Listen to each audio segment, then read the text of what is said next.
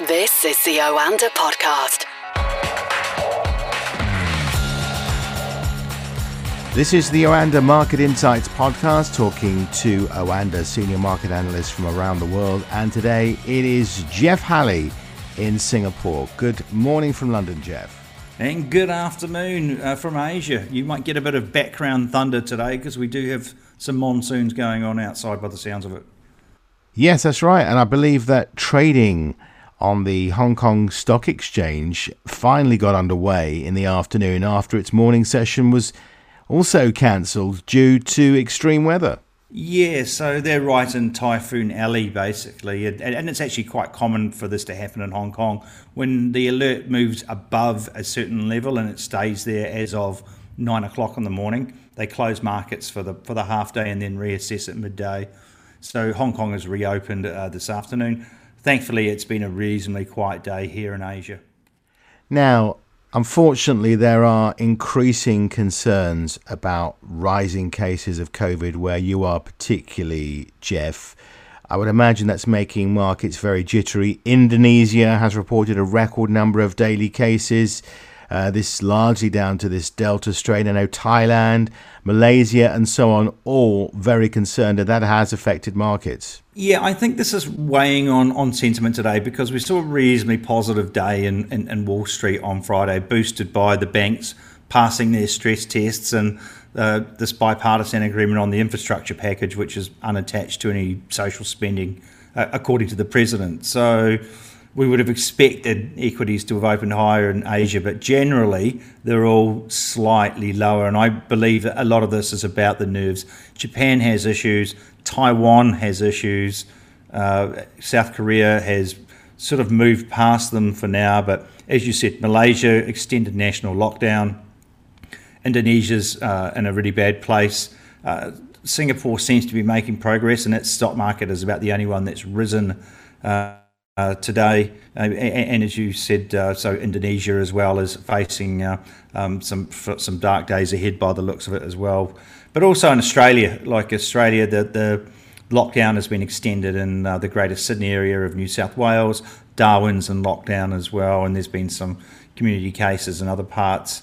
Uh, of Australia as well, all Delta variant by the sounds of it. So I think this is generally adding a note of caution before we start into the second half of the week where um, we get a lot more data. So this is quite actually quite a big week this week, but it is backloaded towards the end of the this week. This is very disappointing news, though. I know that some spokespeople from around Asia are saying, well, this is or could be even worse than the first two two or three waves. Is that what you're hearing? Definitely uh, for places such as Jakarta. I think we're definitely facing some serious issues it exploded in Malaysia as well, uh, and they haven't managed to get on top of that. As we know, the vaccination programs have been very slow to roll out in Asia. Now, part of that is because some of these countries wanted to manufacture the, themselves, they wanted to develop their own vaccine. But uh, again, with India having an export ban on AstraZeneca, which was COVAX's main backbone, then there's issues. You just can't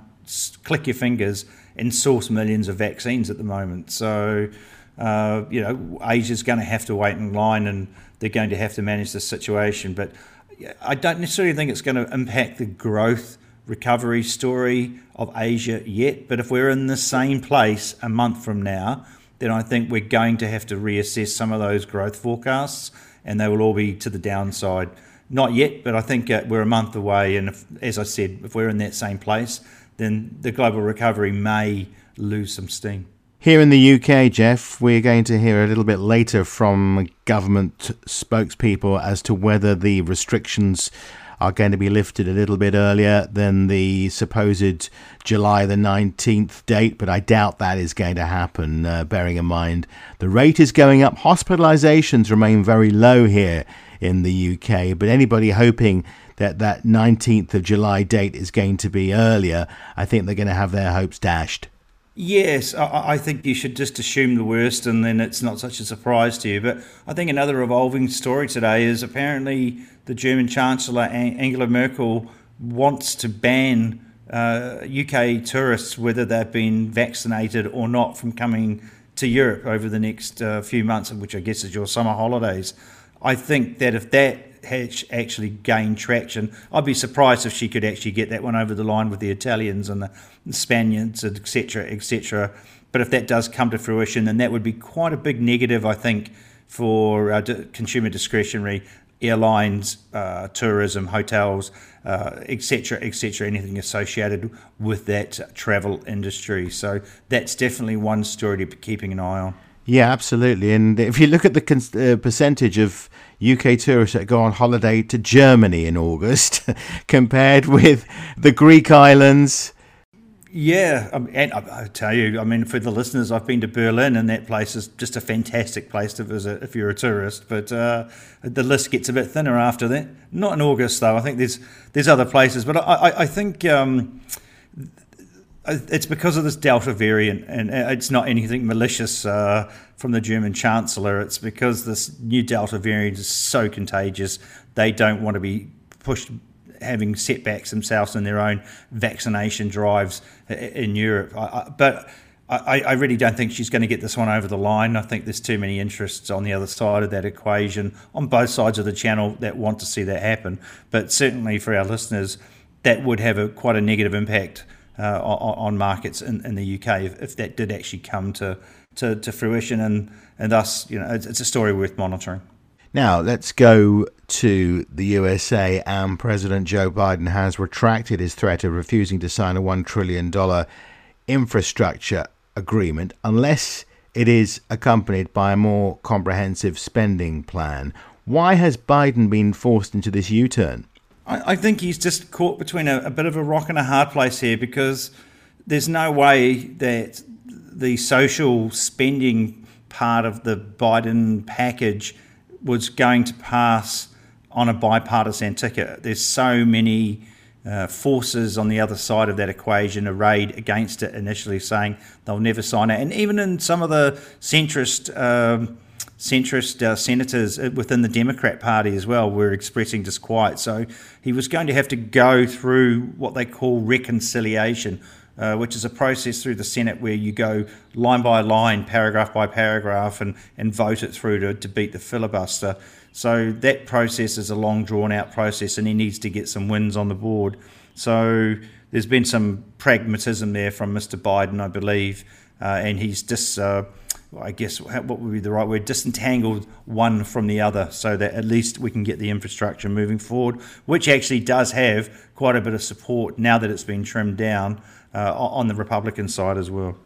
Okay, let's take a look at what's happening over the next few days or so and preview the week ahead. Um, looking at the data uh, coming out, we've got UK GDP numbers, US jobs, of course, on Friday, and there's some other data. What stands out for you? I suppose it's the non farm payroll, is it?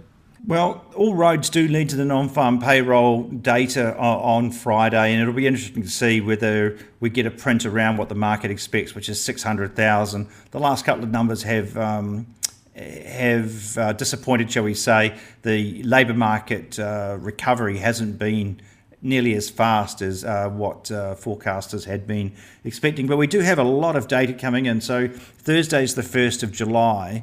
Um, and on the 1st of July, we usually get the, the global purchasing manager indexes, and we do get them right across Asia, including the Caixin in, uh, in, in, China, uh, and right through Europe, and also manu- manufacturing PMIs also in the US. And that will give us a much more uh, clearer picture of the direction of travel, shall we say, of this global uh, recovery, but also it'll give us a picture of costs and whether these uh, rising input costs around the world are really starting to push inflation. So that will be interesting.